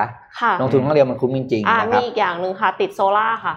อ่าโซล่าถ้าติดโซล่าแล้วถ้าถ้าแบบว่าสามารถหาผู้ติดตั้งที่ราคาถูกใจแล้วก็ไม่ทำบ้านเราพังได้เนี่ยให้ติดซะเพราะมันคุ้มค่าจริงๆนะครับ แอล อี ดี สำหรับสาวๆเพิ่มขึ้นนะครับไม่ทำให้หน้าเป็นฝ้าหลอดส้มกับหลอดอะไรเนี่ยยังทำให้หน้าเป็นฝ้าอยู่นะครับเดี๋ยวเปลี่ยนทั้งบ้านเลยค่ะเปลี่ยนที่บ้านเอ้าจริงทำให้หน้าเป็นฝ้าจริงๆอ่ะข้อต่อมานะครับเดี๋ยวจะยาวเกินอันนี้ถ้าใครที่ผ่อนบ้านผ่อนคอนโดอยู่ให้ไปทำรีไฟแนนซ์ซะเพราะว่าคุณจะประหยัดดอกเบี้ยได้มากอย่างน้อยเวลาคุณรีไฟแนนซ์เนี่ยคุณได้ดอกเบี้ยที่ดีกว่าแล้วก็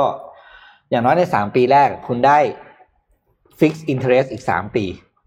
ถ้าคุณรีไฟแนนซ์สามปีแรกมันจะเป็นสามกว่าๆบวกๆแทนที่คุณจะจ่ายหกหรือเจ็ดอ่าฮะนะคุณมันก็ไปดูในแอปรีฟินน่ะเพราะอันนี้ผมพูดได้ไม่ใช่ของผมไม่เกี่ยวกับผมแต่ว่ามันมีประโยชน์จริงเพราะเขาทำอะไรให้คนไทยมาเยอะมากแล้วอ่าข้อต่อมาก็คือให้จ่ายเงินสดถ้าได้ส่วนลดมากกว่าอืมอืมอันนี้มันจะมีข้อดีก็คือมันทำให้เราควบคุมค่าใช้จ่ายได้ดีขึ้นด้วยครับเพราะนี่อย่างนี้ร้านค้าจะมีต่างนะถ้าส่วนลดถ้าใช้บัตรเครดิตลดห้าใช้เงินสดลดสิบอ่าใช่ถ้าหลายร้านมีหลายร้านมากไอ้ห้าเปอร์เซ็นต์เนี่ยอย่าอย่าขำไปนะคุณรวมๆมาสักห้าห้าหกรายการนั้นก็เป็นร้อยแล้วนะใช่นะครับอ่าข้อต่อมานะครับก็คืออันนี้ไม่ค่อยไทยมีใครทำกันไปปรับแพ็กเกจโทรศัพท์เออบางคนเนี่ยแพ็กเกจนี้หนึ่งปีใช่ไหมถึงเวลาเนี่ยมันจะมันจะปรับได้ถ้าเราไม่ปรับเขาก็จะให้เราใช้นั้นต่อไปที่บางทีเนี่ยปัจจุบันเนี้ยเมื่อก่อนเรายอมซื้อแพงเพราะ Wi-Fi มันยังน้อยครับเดี๋ยวนี้ Wi-Fi มันมีทุกที่แล้วเพราะงั้นคุณไม่ต้องซื้อเน็ตเยอะแล้วคุณไปที่ไหนคุณก็สามารถใช้ Wi-Fi ได้นะครับอันนี้ก็ไปลองไปกลับไปทบทวนบินแพ็กเกจโทรศัพท์ดูต่อมาอันเนี้ยหลายคนไม่ค่อยได้ทำแต่ว่าอันนี้ต้องบอกเฉพาะคนขับรถนะครับให้ประหยัดค่าทางด่วนคันเงินที่ห้าสิบห้าบาทห้าสิบบาทนี่แป๊บๆนี่เป็นพันนะใช่อันนี้คือเทคนิคก็คือให้ออกจากบ้านเลยครึ่งชั่วโมงหรืออาจจะถ้าทำได้นะก็มันจะช่วยคุณมากสองก็คือเวลาคุณดู Google Map เนี่ยมันจะมีอะไรนะแนะนำเส้นทางคุณสามสี่เส้นเนี่ยว่าโทโนโทถ้าเราใช้แล้วดวงดูความต่างของนาทีที่มันบอกบางครั้งเนี่ยโนโทกับโทเนี่ยต่างกันห้านาทีมันมันจะมีบ่อยมากเลยนะถ้าคิดว่าห้าสิบบาทกับห้านาทีอ่ะคุณคิดว่าคุณเลือกอันไหนมันคุ้มไหมมันคุ้มไหมถ้าในกรณีที่ด่วนมากๆก็อาจจะโอเคแต่ถ้าแบบทั่วๆไปก็และและและไอ้เจ้า Google Google Map มันจะตามนิสัยเราถ้าเราโทรไปนิสัยมันจะขึ้น suggest เป็นโทรมาก่อนเพราะมันรู้พฤติกรรมเราไงว่าคนเนี้ยชอบแบบนี้ชอบแบบนี้ก็จะแนะนำแบบนี้แต่ว่ามันปิดได้นะมันกดปิดได้เป็นรูปออปชั่นปิดได้แบบ avoid โทรได้ avoid แบบ highway ได้อันเนี้ยเรื่องใหญ่แล้วบางคนเนี่ยก็เราจะได้ยินคนที่ชอบขึ้นทางด่วนว่าเซฟเวลาเซฟเวลาอย่างเงี้ยผมได้ยินเพื่อนผมพูดบ่อยมากเลยผมก็เลยถามมึงเคยหารมันนาทีมึงอากาศนาทีเนี่ยที่เสียโทเวได้กี่บาทหารมาแล้วช็อกนะเพราะคนเนี่ยห้าสิบบาทเนี่ยโอ้โหประหยัดได้เยอะอ่ะขณะที่บอกเวลาเนี่ยดูตัวเลงก็ได้บทเราเซฟเวลาได้ห้าทีบทเราเซฟเวลาห้าทีจริงห้าทีถ้าคุณมานั่งใน Facebook ไม่ได้ไปใช้หางทำงานทำงานอะไรนะก็ไม่ต้องหรอกประหยัดตังค์ดีกว่าเพราะตังค์หายากกว่าเวลานะครับจ จริงๆค่าทางด่วนไม่ใช่ห้าสิบบาทค่ะที่โดนไปบ่อยเนี่ยเกือบร้อยกว่าบาทไปไปไปกับสองร้อยเพราะนี่เราหลายด่านนะใช่นะครับไม่ใช่แค่ห้าสิบนะก่อนจะเซฟเวลาเนี่ยแนะนำให้เซฟตังค์ก่อนเวลาเราได้มาฟรีก็จริงแต่เงินนี้ต้องใช้แรงในการได้มานะอืมนะครับแล้วก็หน้าตามอ่าอันสุดท้ายนะครับในที่แนะนำวันนี้ก็คือ Kill the Debt ก็คือสมมุติคนที่มีหนี้บัตรหลายใบให้เริ่มต้นเคลียร์บัตรใบที่เล็กสุดก่อนคราวนี้เขาเรียก snowball effect นะครับฟังแล้วอาจจะดูแปลกๆนะแต่ว่ามันเป็นมีผลทั้งสองอย่างคือหนึ่งถึงจิตวิทยาเลยแหละก็คือเมื่อคุณเคลียร์หนี้ก้อนหนึ่งได้แล้วคุณจะมีแรงฮึดในการที่จะเคลียร์หนี้ก้อนใหญ่ๆเพิ่มขึ้นไปเรื่อยๆแต่ขณะที่คนส่วนใหญ่เมื่อเวลามีหนี้มักจะกระจายจ่ายก้อนนู้นนี่ก้อนนี้หน่อยกระจายสุดท้ายปิดไม่ได้สักก้อนหนึ่งแล้วเนี่ยหลักการเลยที่เขาเรียก snowball effect นะครับนักอะไรนะกูรูการเงินทุกคนจะบอกเหมือนกันให้เคลียร์หนี้ก้อนที่เล็กสุดให้ได้ก่อนแล้วมันจะค่อยๆมันจะไม่โรลลิ่งอ่ะเออแล้วมันค่อยๆทำให้คุณเนี่ยเคลียร์ก้อนที่ใหญ่ขึ้นไปเรื่อยๆนะครับครับพึกเหิมขึ้นเนาะพึกเหิมพึกเหิมนะครับอ่าฝากข้อคิดไว้นะครับก็คือคนที่เป็นมหาเศรษฐีทั้งหลายเนี่ยรวยขึ้นมาได้ไม่ใช่เพราะเริ่มต้นจากการอ่ะเขาเริ่มต้นจากการเซฟวิ่งนะไม่ใช่ไม่เก่งเราทำมันนี่ทุกคนมีนิสัยที่เป็นอ่ะเขาเรียกว่าประหยัดและควบคุมค่าใช้จ่ายของตัวเองได้ดีที่สุดก่อนเสมอมันเหมือนเป็นการเปลี่ยน mindset เราด้วยอะค่ะคือเหมือนกับว่าหลายๆคนเคยได้ยินนะว่าเขาทำงานได้เงินเยอะขึ้นพอได้เงินเยอะขึ้นก็จ่ายเงินเยอะขึ้นจ่ายเงินเยอะขึ้นก็เลยกลายเป็นว่าไม่ได้ไม่ได้เก็บเลยอะพอไม่ได้เก็บสุดท้ายไปมากลายเป็นคนที่เงินเดือนน้อยกว่ามีบ้านมีรถแต่ว่าตัวเองอะยังไม่มีอะไรเลยเพราะว่าใช้จ่ายเงินเยอะกว่าที่คนหามาได้ใช่ใช่คืออาจจะพอๆกับที่หาได้ไม่ได้เก็บเนี้ยค่ะไอ้เรื่องเรื่องเรื่องวินัยการเก็บเงินเนี่ยมันเป็นเรื่องที่คุณเก็บน้อยแต่เก็บสม่ำเสมอนี่คือสำคัญมากอย่าคิดว่าอย่าคิดว่าสมมติว่าเราจะเก็บสมมติเล่นคิดเล่นเก็บเดือนละพันปีหนึ่งก็หมื่นสองอย่าไปคิดว่าเดี๋ยวปลายปีโอนทีเดียวหมื่นสองให้คุณค่อยๆเก็บไปมันมันยากมากนะในการที่คุณจะโอนเงิน หนึ่งหมื่นสองพัน ไปเก็บเลยทันทีมันก็ไม่ได้ไม่ได้ง่ายขนาดนั้นนะเพราะว่าแต่การที่คุณค่อยๆโอนเดือนละพันเดือนละพันเดือนละพันมันสร้างวินัยมาเรื่อยๆด้วยแล้วก็เมื่อไหร่ก็ตามที่โอเคคุณมีอินคัมเยอะขึ้นก็ค่อยๆเก็บให้มันมากขึ้นวินัยตัวนี้มันก็ยังอยู่เหมือนเดิมจริงค่ะเห็นด้วยมากๆเลยค่ะเอ่อขอต่อกันที่ข่าวอีกสักข่าวนึงแล้วกันนะคะเอ่อขอภาพ เอ็ม ห้า ค่ะอันนี้เป็นเรื่องของสิ่งแวดล้อมนะคะรัฐบาลญี่ปุ่นเนี่ยจะปล่อยน้ำเสีย หนึ่งจุดสอง ล้านตันจากโรงไฟฟ้านิวเคลียร์ลงทะเลค่ะสำนักงานข่าวท้องถิ่นสำนักข่าวท้องถิ่นของญี่ปุ่นรายงานว่าญี่ปุ่นจะปล่อยน้ำที่ผ่านการบำบัดเพื่อลดกัมมันตภาพรังสีของโรงไฟฟ้านิวเคลียร์ฟุกุชิมะไดอิจินะคะลงสู่ท้องทะเลโดยคาดว่าจะเริ่มในอีกสองปีข้างหน้าค่ะเนื่องจากว่าพื้นที่ในการกักเก็บน้ำปนเปื้อนกัมมันตรังสีที่มีอยู่กว่า หนึ่งพัน แท้งรวมปริมาณทั้งหมดกว่า หนึ่งล้านสองแสน ตันกำลังจะเต็มค่ะแม้ว่ารัฐบาลญี่ปุ่นจะพยายามประวิงเวลาแล้วด้วยการทำให้มันระเหยนะคะแต่มันก็ไม่ได้ระเหยเยอะเท่าไหร่อะค่ะแล้วก็บริษัทเทปโก้เจ้าของโรงงานเนี่ยพยายามจะสร้างแท้งเก็บเพิ่มเติมแต่ว่าก็คาดว่าแท้งเนี่ยจะเต็มกลางปีสองพันยี่สิบสองนะคะแล้วก็หากยังมีการเปิดเตาปฏิกรณ์เพื่อผลิตกระแสไฟฟ้าที่ฟุกุชิมะไดอิจิทุกวันเนี่ยจะมีน้ำกัมมันตรังสีทิ้งจากโรงงานถึงหนึ่งร้อยเจ็ดสิบตันต่อวันสะสมเช่นนี้ไปเรื่อยๆทุกวันค่ะก็คงกำจัดไม่ทันเหมือนเดิมนะคะแล้วก็แน่นอนค่ะว่าการตัดสินใจครั้งนี้นะคะก่อให้เกิดการคัดค้านจากนักเคลื่อนไหวเพื่อสิ่งแวดล้อมรวมถึงชาวประมงแล้วก็เกษตรกรในท้องที่เพราะว่าผู้บริโภคก็จะไม่กล้ารับประทานอาหารทะเลแล้วก็ผลผลิตที่มาจากเมืองฟุกุชิมะใช่ไหมคะทั้งนี้ไอโซโทปของกัมมันตรังสีของน้ำในโรงไฟฟ้านิวเคลียร์เนี่ยถูกคัดแยกออกผ่านกระบวนการกรองพิเศษแล้วแต่มันไม่หมดค่ะมันเหลือไอโซโทปที่เรียกว่าทริเทียมนะคะเนื่องจากเทคโนโลยีที่มีอยู่ในปัจจุบันเนี่ยยังไม่สามารถกรองออกได้ทีนี้มาดูว่าทริเทียมเนี่ยคืออะไรนะคะทริเทียม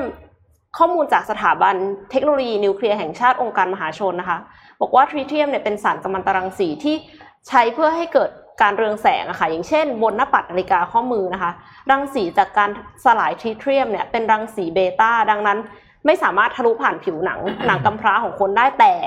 แต่ในกรณีนี้คือเราอาจจะกินปลาที่มาจากที่ที่มีทริเทียมเข้าไปนะคะทริเทียมสามารถที่จะให้รังสีเบต้าแก่อวัยวะต่างๆในร่างกายเราได้นะคะ mm-hmm. แต่ว่ามีครึ่งชีวิตทางชีวภาพเพียง เก้าจุดสี่ วันกล่าวคือร่างกายสามารถขับทริเทียมออกได้ภายในสิบวันแต่ว่าออกครึ่งหนึ่งภายในสิบวันแต่หากได้รับทริเทียมเข้าสู่ร่างกายในปริมาณที่สูงเนี่ย อยากจะให้มันออกเร็วๆจะต้องใช้วิธีดื่มน้ำมากๆค่ะอย่างเช่นดื่มน้ำสิบเท่าของการดื่มน้ำปกติในแต่ละวันจะสามารถขับทริเทียมออกได้ครึ่งนึงภายในระยะเวลา สามถึงสี่ วันนะคะสิบเท่าเลยฟังฟังดูแบบน่ากลัวมากคุณต้องกินน้ำวันละแปดสิบแก้วก็อยู่ในห้องน้ำทุกวันอ่ะใช่ๆแต่ว่าทีนี้ก็คือทั้งนี้รัฐบาลญี่ปุ่นเนี่ยยังไม่ได้รับความเห็นชอบนะคะจะต้องได้รับความเห็นชอบจาก Nuclear Regulation Authority หรือว่าหน่วยงานกำกับดูแลนิวเคลียร์ในโตเกียวก่อนนะคะซึ่งจะใช้เวลาพิจารณาสองปีก่อนที่จะมีการปล่อยจริงแล้วก็ปริมาณน้ำกว่า หนึ่งล้านสองแสน ตันนี้จะใช้เวลาสามสิบปีจึงจะปล่อยลงสู่มหาสมุทรหมดคือเขาจะค่อยๆปล่อยมันไม่ใช่ว่าจะปล่อยตุ้มเลยทีเดียวทริเทียมเต็มทะเลหมดนะคะก็แล้วมันจะอันตรายกับสัตว์น้ำไหมอ่ะใช่ก็คือเขาเขาจะต้องมีการพิจารณาก่อนว่าตกลงปริมาณแค่ไหนถึงจะปลอดภัยอะไรอย่างเงี้ยค่ะก็หวังว่าจะเทคโนโลยีจะก้าวหน้าขึ้นอย่างรวดเร็วนะคะคือในอีกสองปีเนี่ยจะมีการปล่อยที่มีหมายถึงว่าบำบัดน้ำที่มีประสิทธิภาพเพียงพอที่จะไม่ส่งผลกระทบต่อสิ่งแวดล้อมแล้วก็ก่อให้เกิดโรคในผู้คนที่กินปลาจากบริเวณนั้นนะคะหรือว่าผู้คนที่อยู่อาศัยบริเวณนั้นด้วยค่ะเพราะถ้ากินน้ำมากไปมันก็ไม่ไหวนะร่างกายไตพังไตจริงค่ะใช่ๆเกินพอดีโอเคเรา แปด โมงแล้วนนขอพาไปช่วงแบบบันเทิงบันเทิงได้ค่ะข่าวบันเทิงคือตอนนี้มันมียังไม่แจกของเลยอ่ะเอ้ยโอ้ยใช่ไม่แจกของแจกของก่อนแจกของก่อนเอ้าถามว่าใครดีอ่ะอ๋อถามว่าอันนี้อันนี้อันนี้ก่อนเอาหนังสือเอารวมเลยเรามัดรวมแจกกันเลยหกรางวัลหกรางวัลนะครับวันนี้เริ่มดูฝนดาวตกใช่มั้ยได้ตั้งแต่กี่โมงโอ้โหน้องเอ็มพูดแล้วน้องพูดแล้วพูดไปแล้วพี่เอ็มพูดแล้วเริ่มดูผลแล้วตั้งแต่เอาบอกเป็นเวลาที่เริ่มดูได้นะครับตั้งแต่กี่โมง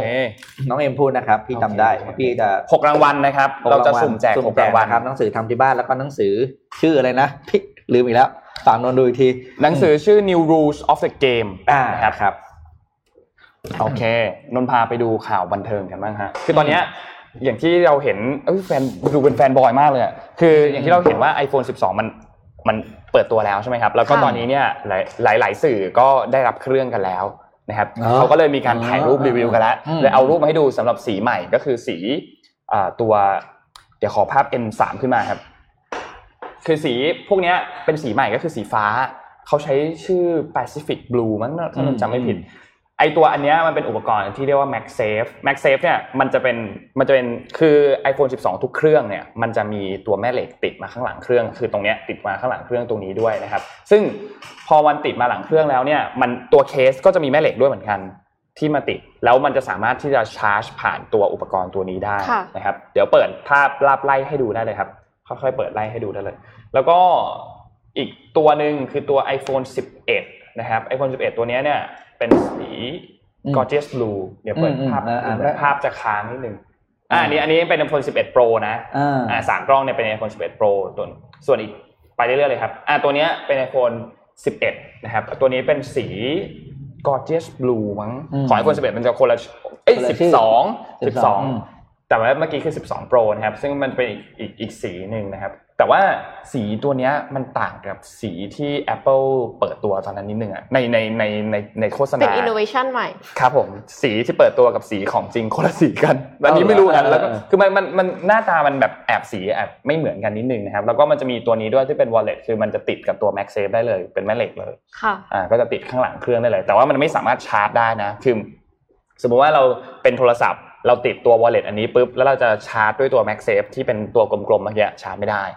ดูดนะแม่เหล็กดูดนะแต่มันไม่ชาร์จอันนี้มีคนมาเทสแล้วเพราะว่ามันเหมือนมันหนาเกินไปคุณต้องถอดตัวนี้ออกก่อนถอด wallet ออกก่อนการที่มีบัตรอะค่ะแล้วติดกันกับแถบแม่เหล็กเนี่ยมันมันจะทำให้แถบแม่เหล็กบนบัตรอะมันเสียไหมคะเอออันนี้นะอันนี้นนอันนี้นนไม่แน่ใจเหมือนกันเดี๋ยวต้องรอดูว่าเขาเทสกันแล้วสุดท้ายมันจะ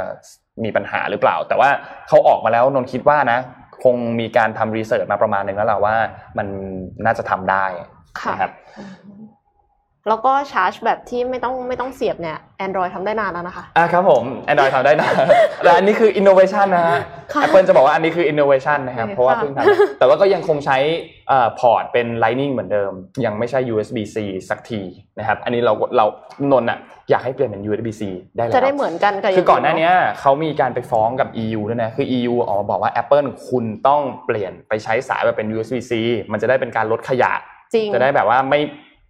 คือให้มันเป็นสายเดียวสามารถที่จะชาร์จได้ทุกอุปกรณ์เพราะว่าถ้าสมมุติว่าเป็น ยู เอส บี ซี ทั้งหมดเนี่ย iPad iPhone MacBook ก็จะใช้สายเดียวกันชาร์จได้หมดเลยนะครับแต่ว่าตอนนั้นเหมือนฟ้องกันแล้ว Apple ก็บอกว่าเฮ้ยถ้าเป็นแบบนั้นเนี่ยมันจะเป็นการสร้างขยะมหาศาลทันทีเพราะว่าตัวสาย ยู เอส บี to Lightning ที่ทุกคนมีกันอยู่แล้วที่บ้านเนี่ยมันจะกลายเป็นขยะเลยนะคนจะไม่ได้ใช้เลยนะซึ่งนนก็อ่ะแต่มันแต่มันหักนะคะมันหักง่ายมากเลยนะมันก็แบบโอเคมันก็แบบสุดท้ายแล้วเนี่ย Apple ก็ออกมาเป็นแบบนี้แหละก็ยังเป็นใช้ Lightning อยู่เราคงจะได้เห็น ยู เอส บี ซี อีกสักพักนึงนะครับโอเคอ่ะครบถ้วนวันนี้นนมีแนะนำซีรีส์มานิดนึงแล้วกันเป็นแบบว่าช่วงบันเทิงคือคือคือมันสนุกมากมันเป็นแบบว่าเรื่องต่อๆกันขออันแรกขึ้นมาก่อน Breaking Bad อันนี้เป็นข้อสอบขอขอรูป Breaking Bad ครับเขียวๆสีเขียวๆหน่อยอ่ารูปนี้ซีรีส์เรื่องนี้เป็นซีรีส์ที่นนกล้าพูดว่าตั้งแต่นนดูซีรีส์มาเรื่องนี้สนุกสุดขนาดนั้นเลยสนุกจริงจริงเหรอสนุกจริงๆคือเรื่องคนเนี้ยเขาเป็นอาจารย์สอนเคมีอยู่ที่โรงเรียนแล้วสุดท้ายเนี่ยเขาก็แบบว่าเหมือนประสบปัญหาแล้วต้องใช้เงินแล้ว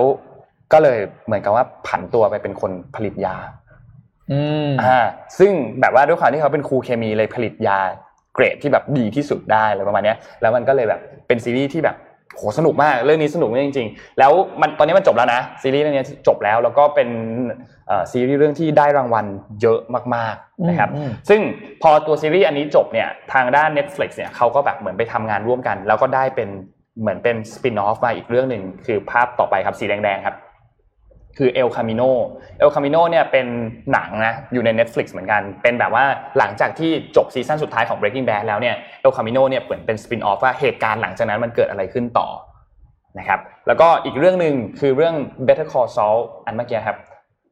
อ่าเรื่องเนี้ยเป็นซีรีส์คือตัวละครน่ะเป็นตัวละครที่ตัวละครเดียวกันเลยอยู่ในเหมือนเป็นอยู่ในจักรวาลเดียวกันแต่ว่าเรื่องนี้นนยังดูไม่จบกำลังดูอยู่เหมือนกันสนุกสนุกเหมือนกันสนุกเหมือนกันตอนนี้ดูซีซั่นหนึ่งอยู่กำลังดูอยู่นะครับก็เป็นเอามาฝากให้ดูแล้วกันฝากให้ฝากซีรีส์ให้เป็นช่วงซีรีส์ประจำวันแต่อาจจะอาจจะไม่ได้มีทุกวันนะอาจจะแบบว่ามีสัปดาห์ละครั้งอะไรอย่างนี้เดี๋ยวมาฝากให้ก็ถ้าพี่เอ็มพี่ปิ๊กมีหนังมีซีรีส์แล้วน่าสนใจก็มาแนะนำกันได้หลังแปดโมงเรื่องหนังนี่แบบว่าแบบว่าซีรีส์นี่คือแบบไม่เคยดูแทบไม่ดูเลยนี่แบบเพิ่งจะเริ่มเริ่มอะไรนะพยายามจะดูเนี่ย Emily in Paris เออเอออยากดูไงยังไม่ได้ดูกันเดี๋ยวขอดู Better Call Saul จบกันนางแสบดีดูแต่อยากให้ดูจริงๆถ้าถ้าถ้าไม่มีเวลาดู Breaking Bad อันเดียวก็ได้ Breaking Bad สนุกมากโอเคเดี๋ยว put on the list โอเคสนุกมากจริง Breaking Bad Netflix Netflix มีครับ Netflix มีอ่ะโอเคมันน่าจะครบถ้วนครับก็ขอบคุณทุกคนที่ติดตามฟังด้วยแล้วก็ขอบคุณ เอส ซี บี ด้วยนะครับแล้วเราสามคนพบกันอีกครั้งหนึ่งวันพรุ่งนี้ครับสวัสดีครับสวัสดีค่ะ Mission Daily Report